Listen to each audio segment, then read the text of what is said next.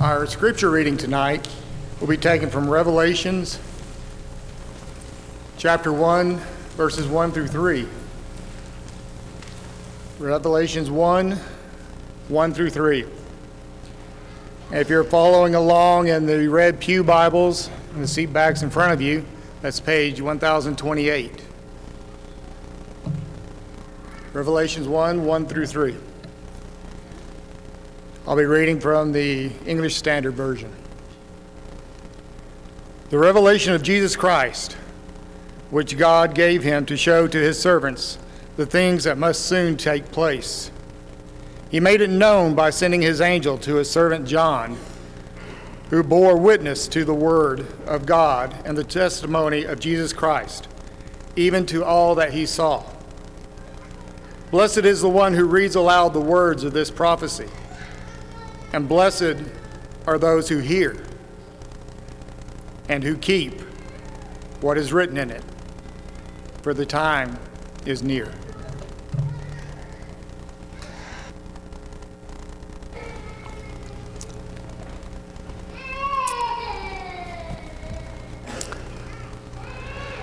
The book of Revelation is a mystery to a lot of people. In fact, when I was in junior high and high school, I remember our teachers would always ask us, What do you want to study next quarter?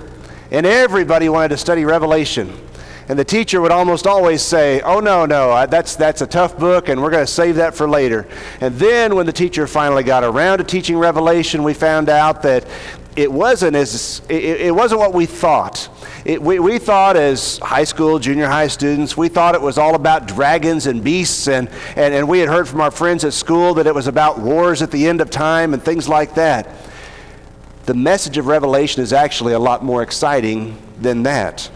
The message of Revelation is written to comfort and to strengthen New Testament Christians to hold on to their faith, to be steadfast, to be immovable, always abounding in the work of the Lord. 1 Corinthians 15, verse 58. The message of Revelation was given to give us a shot in the arm spiritually so that we can stand and be what Jesus wants us to be in the world around us. And so tonight, what I'd like for us to do is just spend a few minutes, and I'd like for us to, to think about some, some ideas and concepts that'll help us to read the book of Revelation more effectively. Maybe you've tried to read Revelation. Maybe you've started at chapter 1 and, okay, I'm with you so far, and you, you read about the seven churches in Asia Minor in Revelation chapters 2 and 3. You, you read about the throne of God and about the Lamb that we talked about this morning in Revelation chapters 4 and 5. But then the seals start to open. And all of a sudden, things start to get very, very different from our perspective, our understanding of things. What I'd like for you to do is just keep these six principles, these six concepts in your mind as you read. And you might be surprised how much you glean from the book of Revelation. Sound good? By the way, this is not going to take away every question you have. It's not going to solve every mystery that people have puzzled over for years. But it will help us to get at the heart of what God wants us to understand from the book of Revelation. If that sounds fair, then let's do this. Number one, as we read Revelation, we need to remember and keep in mind from start to finish, from chapter 1 to chapter 22, the main character is Jesus Christ. He is the main character. As a matter of fact, look in your Bibles at the passage Larry just read a moment ago. In Revelation chapter 1, verse 1, the Bible introduces the book of Revelation this way it says, the revelation of Jesus Christ, which God gave him to show his servants. What is this book all about? It's a revelation of Jesus Christ. And you can take that phrase, that word of, a couple of different ways. Certainly, it is information that is coming from Jesus Christ through the Apostle John to us. It's information about things that must shortly take place, it says. It's about things that have to do with spiritual warfare. Information that Jesus is giving us. But in another sense, you can also take that expression, that word of, and it is a revelation about Jesus, about who he is, about what he's like. And when you just look at Jesus in this book, he is mentioned some 311 times in 404 verses. That's significant. This book is about Jesus. It's about his victory, it's about his people, it's about his faithfulness. As you look just for, for example, just through the first few chapters of Revelation, in chapter 1, verse 5, he's called the faithful witness. Just jot down the reference. Don't try to write all the words that are on the screen behind me. You're going to get left behind in just a minute. He's called the firstborn of the dead, Revelation chapter 1, verse 5. He's called the ruler of the kings of the earth, Revelation chapter 1, verse 5. He's called the Alpha and the Omega, the first and the last, the beginning and the end. As we think about who Jesus is, he fits all these descriptions, doesn't he? And more than that, he is almighty, Revelation chapter 1 verse 8. He is the living one, Revelation chapter 1 verse 18. He is the very son of God, Revelation 2 and verse 18. Jesus is 30 times in the book of Revelation as we spoke about this morning called the lamb. In fact, that is the most frequent designation for Jesus in the book of Revelation, the lamb. He is the sacrifice, the offering, the one who came and was submissive and obedient to the will of his Father, even to the point of his death. He is the lamb that was given so that our sins might be taken away. John chapter 1 verse 29 and 1 Peter chapter 1 verses 18 and 19. And so it would be a great study as you read the book of Revelation to just do this have a pen and a paper off to the side and just mark down every way that Jesus is described in the book of Revelation. That'd be an amazing study all by itself. So as we read the book, keep in mind Jesus is the main character. And always ask this question What is Jesus doing in this particular passage? What is being said about him? Or what are his enemies doing to try to thwart his purposes, to thwart his plans? Because that's what the book deals with the conflict. The main character is Jesus. That'll help you read the book. Second, this evening, as we read through the book of Revelation, keep this in mind. The book itself is highly symbolic. I know people have trouble sometimes with the symbols and the figures in Revelation, but Revelation itself says this is something that is signified. Revelation chapter 1, verse 1. Notice again. He sent and signified or made it known, some translations say, by his angel to his servant John. And the word there in the Greek language is the word that's used in the Gospel of John to indicate the signs that Jesus did. When Jesus made the water into wine in John chapter 2, and when Jesus raised Lazarus in John chapter 11, the Bible says these are signs. And the signs are indicated to show you that Jesus is more than just a man, that he is the divine Son of God. They're signs, they're symbols of who he is. And so it is in the book of Revelation that the information that's being given to us is described as symbolic. These are signs, many of them. I've talked to people over the years that have talked about Revelation, and we've visited and back and forth, and a lot of people out in the out in the world who may know a little bit about Revelation. They'll say, "Well, do you take Revelation literal, or do you take it as a, as symbolic, as figurative?" And the answer is yes. Sometimes Revelation is giving us literal information. Sometimes Revelation is giving us symbolic information. And the context, brothers and sisters and friends, is, is what determines what is symbolic and what is not. Remember that. The context determines what is symbolic and what is not. For example, there are some literal places in the book of Revelation. In Revelation chapter 1 verse 9, John says, "I was on the island of Patmos when I wrote this book." That's a literal place. There still today is a place called the island of Patmos out there in the sea off the coast of Turkey. And that's where John was when he wrote this particular book. In Revelation chapter 1, verse 11, there are some cities that are named. Jesus is writing letters to specific congregations in specific cities Ephesus and Smyrna and Pergamum and other places. And those are literal.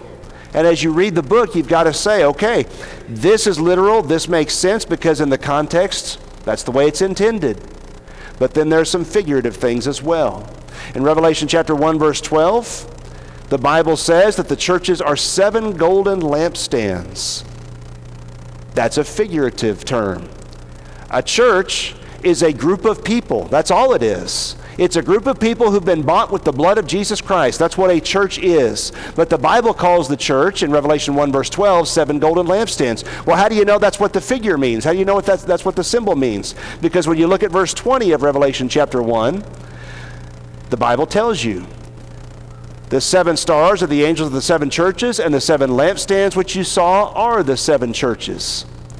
And so there are symbols being used to represent groups of people that belong to Jesus in various places in these literal cities like Ephesus and Smyrna and Pergamum. Throughout the book of Revelation, you find reference to blood and the sun being turned to uh, uh, sackcloth and the moon to blood. You'll, you'll find references to horses and horsemen and dragons and lambs and, and locust plagues and things like that. Let the context determine what is symbolic and what is figurative, uh, what is literal we need as Christians to rightly divide God's word. 2 Timothy chapter 2 verse 15. Somebody might ask the question, okay, well why did God see fit to write Revelation this way? Why are there all these symbols and why are there all these figures of speech? Why not just tell us plainly? Open your Bibles to Revelation 6 and look at verses 12 through 16 for just a moment. Revelation 6 verses 12 through 17.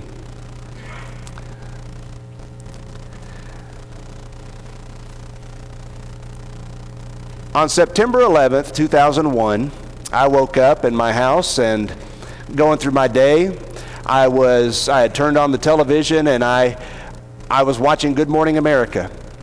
And I guess I was witness to there was a burning building on the on the screen and, and I couldn't figure out exactly what had happened and they were they were talking about trying to figure and, and, and guess what had happened to the World Trade Center. And as I was watching this news coverage and kind of wondering what had happened, all of a sudden the second plane hit the tower. And you, if you lived through that day, if you remember that day, you know how terrible it was. Question How do you put into words for somebody who wasn't there? Maybe your kids or your grandkids. How do you describe the emotions of that day? How do you describe how terrible it was to see people jumping to their deaths and, and, and to see those buildings falling, knowing who was inside and knowing that we were going to war as a country? How do you describe all that, all the events of that day? How do you put that into adequate words to tell people this was awful? The way the Bible does that is the Bible uses what's called apocalyptic language. That's what apocalyptic language is, brothers and sisters. It is God telling us how terrible his judgment is going to be. And so, as you look at Revelation chapter 6, and you look at verse, for example, 14, the sky receded as a scroll when it is rolled up, and every mountain and island was moved out of its place. In other words, apocalyptic language, what it does is it, it shows nature, the things that are permanent, all of a sudden they're not so permanent anymore. And that's a lot like what September 11th was like, wasn't it? You thought those buildings were there and they were permanent. They're made of steel and concrete. They're not going anywhere, but all of a sudden, boom, they're gone. And it's like the sky is rolled up and it's like the mountains are moved out of their place. And it's awful and it's terrible. And then the Bible says people react to this. Look at verse 15 of Revelation 6. The kings of the earth, the great men, the rich men, the commanders, the mighty men, every slave, every free man, they hid themselves in the caves and the rocks of the mountains because it's so terrible. And they said to the mountains and rocks, Fall on us and hide us from the face of him who sits on the throne and from the wrath of the Lamb. For the great day of his wrath has come, and who is able to stand? I use the illustration of September 11th to show when God pours out his judgment, I'm not saying that's what September 11th was, but when God decides to pour out his wrath and his judgment, nobody's able to stand. It is as terrible and as unimaginable as can be conceived. And so, the way that the Bible talks about these things is it talks about the sky being rolled up like a scroll, the moon and the, the sun being turned to blood and sackcloth, stars being swept from the sky. It's a highly symbolic book, and it's trying to communicate to you and me this is how serious it becomes when God pours out the cup of his wrath upon mankind. Next, as you read the book of Revelation, keep this in mind, number three. Many of its promises were going to happen shortly. Many of its promises were going to happen shortly. I happen to believe that there are some passages in Revelation that do refer to the end of the world. They do refer to the final judgment. For example, in Revelation chapter 20, verses 12 through 15, the Bible describes a great white throne. It describes all, all those who have ever lived and died standing before God, and the books are opened. Reference to the final judgment, the end of time. But not everything in Revelation is about that. Not everything in Revelation is about what's still in the future. Go back to Revelation chapter 1, verse 1, and notice the phrase This is the revelation of Jesus Christ. And the Bible says that these things must shortly take place. Question Is the Lord wrong? Was he mistaken? And the answer is no. Some of what's written in Revelation has already occurred, brothers and sisters, has already happened. In Revelation chapter 1, verse 3, blessed is he who reads and those who hear the words of this prophecy and keep those things which are written in it, for the time is near. Jesus talks about judging nations like Rome in this book. Jesus talks about judging congregations in this book. And some of those things have already come to pass. The time was near 2,000 years ago when the book was written. Revelation chapter 3, verse 11. Turn over there for just a moment if you would. Revelation chapter 3, verse 11. Behold, I am coming quickly. Hold fast what you have, that no one may take your crown. Did you realize that all through the Old Testament and even in the New, sometimes the Bible uses the language, I am coming quickly, to describe a judgment in history?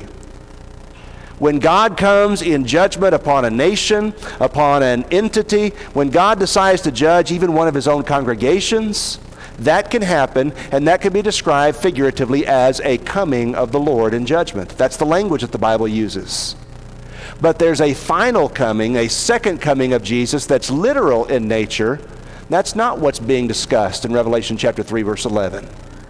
And so, as you read through the book, keep in mind the promises that are being made. Many of them were promised that they were going to take place very, very soon. In Revelation chapter 22, you find all of these passages kind of in rapid succession. Things which must shortly take place. I am coming quickly. Revelation 22, verse 7. Revelation 22, verse 10. The time is at hand. Revelation 22, verse 12. I am coming quickly we need to be careful as Bible students, as readers of God's Word, to let the Bible tell us the time frame, to let the Bible tell us when some of these events are going to come to pass. I'm coming quickly, Revelation 22 and verse 20, because many of the promises of the book of Revelation, it says very plainly, we're going to quickly come to pass. Things that were going to happen. And think about it. If you're a, a, reader of Revelation 2,000 years ago, and Jesus says, Behold, I am coming quickly. Behold, I'm going to make some things right. I'm going to I'm going to avenge the blood of the martyrs. When Jesus says those kinds of things to the church 2,000 years ago, they could listen to that. They could take strength and comfort from knowing that their Lord was fighting on their side. And how we need to know that same Lord stands by us and cares for us today. Next, as you read the book of Revelation, remember this its purpose primarily. It's not trying to give you some kind of secret code to the end of the world. It's not trying to give you some kind of insider information. Its purpose was just this to strengthen persecuted Christians. I remember one of my favorite Bible teachers years ago saying this We have trouble with Revelation because we know next to nothing about persecution. We know next to nothing about what it's like to stand for faith and to, for sta- to stand for what's, what's right and what's true and to really suffer for it. I'm talking loss of jobs, loss of our freedoms, even suffering and death. We don't know much about that by our own experience. But that's what this book was written for. Revelation chapter 1, verse 9, John introduces himself to his brethren as their companion in the tribulation. So, as you read through this book, keep in mind this is written to people who are hurting because they love the Lord, because they want to be faithful to Him, and they want to honor Him with their lives. They're hurting because of that. Someone is mistreating them because of those things. In Revelation 6, verses 9 through 11, you see a picture of these martyrs that are under the throne of God, having been slain for the word of God. And they ask a question How long, O Lord, until you avenge our blood upon the earth? I've always been intrigued by that in Revelation 6 9 through 11. It tells me, among other things, that not every question that we would like answered is answered just because we pass from this life. Not everything I'd like to know about do I have access to. I don't have all the information, even after I have died. They were wondering, How long, O Lord, until you avenge our blood upon the earth? Notice this. As you look at Revelation chapter 7 and verse 14, and John sees an innumerable multitude. And who are these? The Bible says, These are those who have come out of the great tribulation. These are the people who have overcome. They stood for Jesus, they held on to his word, they did not give up their faith, that's who this innumerable multitude is that's worshiping God around his throne. Revelation 13, verse 7, Revelation 13, verse 15, there's a beast that comes out of the sea, there's a beast upon the land, and both of them, who work for the devil, by the way, both of these beasts make war with the saints, it says. That's their purpose, that's their job. And so, John is describing by inspiration in the very best language possible that there's a war going on. And you're involved if you're a Christian. You're part of that war. The devil is doing his best to undermine the faith of the people of God. Revelation 17, verse 6 the harlot who rides on the beast, she is described as being drunk with the blood of the saints. And in Revelation 18, verse 24, the Bible speaks of the blood of the prophets and the saints. My point here is this you're going to miss the meaning of Revelation if you don't understand that the purpose of this book is to strengthen people who are being persecuted. It's about Jesus, He is the main character, and it is about standing for Him even when times are tough, even when it's difficult. Because there are some things that are very serious and consequences that are very serious when we decide we're going to serve the Lord. Next, as you think about how to read Revelation. Keep this in mind. The book of Revelation makes reference to past conflicts and kingdoms. It makes reference to some past conflicts and kingdoms. If you've read the book of Daniel and you've ever gotten to Daniel chapter 7, what you'll find is this. In Daniel chapter 7, verses 1 through 8, you can turn your Bible there if you'd like to and see this for yourself. In Daniel chapter 7, verses 1 through 8, God gave Daniel a, a preview of what was to come in world history. God said, Daniel, there are going to be four kingdoms. The first one's like a lion, the second one is like a bear, the third one's like a leopard, and the fourth one is a horrible, grotesque type of beast. Can't even really describe it as an animal. And, and these four kingdoms are going to arise in succession. And we know from the book of Daniel that these four kingdoms refer specifically to the kingdom of Babylon, the lion, the kingdom of Medo Persia, the bear, the kingdom of Greece, the leopard, and the kingdom of Rome. That is that grotesque beast that, that really is hard to describe. And so God takes Daniel and he puts him there in 550 BC and he says, Look through time, look through history, and you can see these four kingdoms coming one, two, three, four. Okay, keep that in mind for just a minute. Turn in your Bible to Revelation chapter 13, if you would. Revelation chapter 13. My point in bringing this up is to show you that a lot of what we read in Revelation has to do with kingdoms and conflicts that happened centuries ago. In Revelation chapter 13, beginning in verse 1, John says, Then I stood on the sand of the sea, and I saw a beast rising up out of the sea. And the beast had seven heads and ten horns. It's very grotesque. It looks very much like what Daniel described. And on his horns ten crowns, and on his head a blasphemous name. And I looked at that beast, it says in verse 2, and he was like a leopard and his feet were like the feet of a bear, and his mouth was like the mouth of a lion. And the dragon, the devil, gave him his power, his throne, and great authority.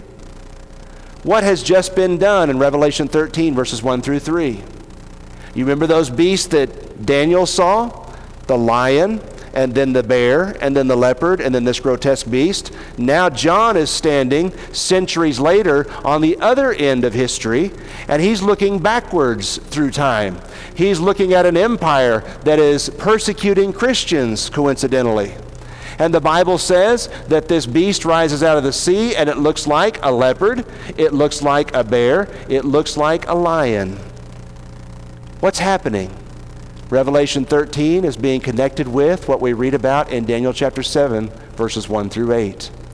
And my point is this is not about some future antichrist. It's not about some future kingdom of Jesus that's going to be set up at the end of time after the Battle of Armageddon. It's not any of that. This has to do with a lot of conflicts and kingdoms that have long since passed from history, but were very real at the time that the book of Revelation was being written. We need to keep that in mind as we read. Next, it refers to the kingdom of God as a present reality. This is important. There are a lot of people today that believe that the kingdom of God has not been established. They believe that we are not part of the kingdom of God, that Jesus has not yet returned, and that he is going to come to this world and he's going to set up his kingdom on the throne of David in Jerusalem, in the temple, and reign there for a thousand years. When you read the book of Revelation, keep this in mind. The kingdom is described as a present reality. In Revelation chapter 1 verse 6, John says, "Christ has made us Christians to be a kingdom and priests to serve his God." What do you become when you become a Christian? Well, you're saved, you're forgiven. You have the indwelling of the Holy Spirit, Acts chapter 2 verse 38. You are added to the church, the Bible says, Acts chapter 2, verse 47. What do you get when you become a Christian? You become part of the kingdom of Jesus Christ. And the kingdom of Jesus Christ is unique. Here's why it's unique because it can't be geographically discerned. There's no place on the globe, on the map, where you can circle and say, that's where Jesus' kingdom is. Because the territory that Jesus conquers is our hearts and our minds. That's the geography of the kingdom of God. It's your heart, it's your mind. When you give yourself to Him, you obey His will, you become part of His kingdom. And the kingdom is here now, brothers and sisters and friends when we give ourselves to Jesus Christ, when we obey His word, we, when we repent of our sin and are baptized, we become part of the kingdom. He is our king. We have a law. We are citizens of heaven. Philippians chapter 3 and verse 20. And that's what Revelation is teaching as well. In Revelation chapter 1 verse 9, we are fellow partakers or companions in the kingdom, John says. In Revelation 5 verses 9 and 10, Christ purchased men from every tribe and language and people and nation, as we talked about this morning, and he made them to be a kingdom. It's critical for us to understand that point. We are part of the kingdom now. The devil and his powers are working against the kingdom. They're trying to thwart the kingdom. But ultimately, faithfulness and obedience to Jesus Christ grants us the victory. That's why when Pilate talked to Jesus about the kingdom and the kind of king he was going to be, he said, Are you a king, Jesus? And Jesus said, My kingdom is not of this world. My kingdom is from another place. The kingdom that Jesus came to establish is a spiritual kingdom, and its territory, its geography, is the hearts and the minds of people. Keep that in mind as you read the book of Revelation. Because what we are doing right now, listen to me very carefully. What we are doing right now is we are fighting for ground that has already been won by the cross. If you're a Christian, that's what you're doing. You're fighting for ground that has already been won by the blood of Jesus Christ. Hold on to that ground. And the way that you do that is by trusting Jesus and constantly seeking to submit to his will in everything, in every part of our lives. Whether it's our recreation, or whether it's our work, or whether it's our worship, we're going to do what the Bible says because we are the kingdom, and because we have a king, and because we're going to serve him. That's what Revelation deals with. Hold on to what Jesus has done, hold on to his word and his will. Those six concepts, if you'll use those and keep those in your mind as you read the book of Revelation, will help you to get at the heart of what God intends for you to understand. He wants you to know that no matter what the world may throw at you, no matter what the devil may do, you don't have to give up. You don't have to give in. Those who overcome, God says, I will give to eat of the tree of life. Those who overcome, I will give a crown. Those who overcome, are faithful till death, I will bless with eternal life. We win. All we need to do is trust and obey. If we can help you to obey the gospel this evening, if there's a need that you have, if we can pray with you or pray for you, whatever you need, won't you come forward while together we stand and while we sing?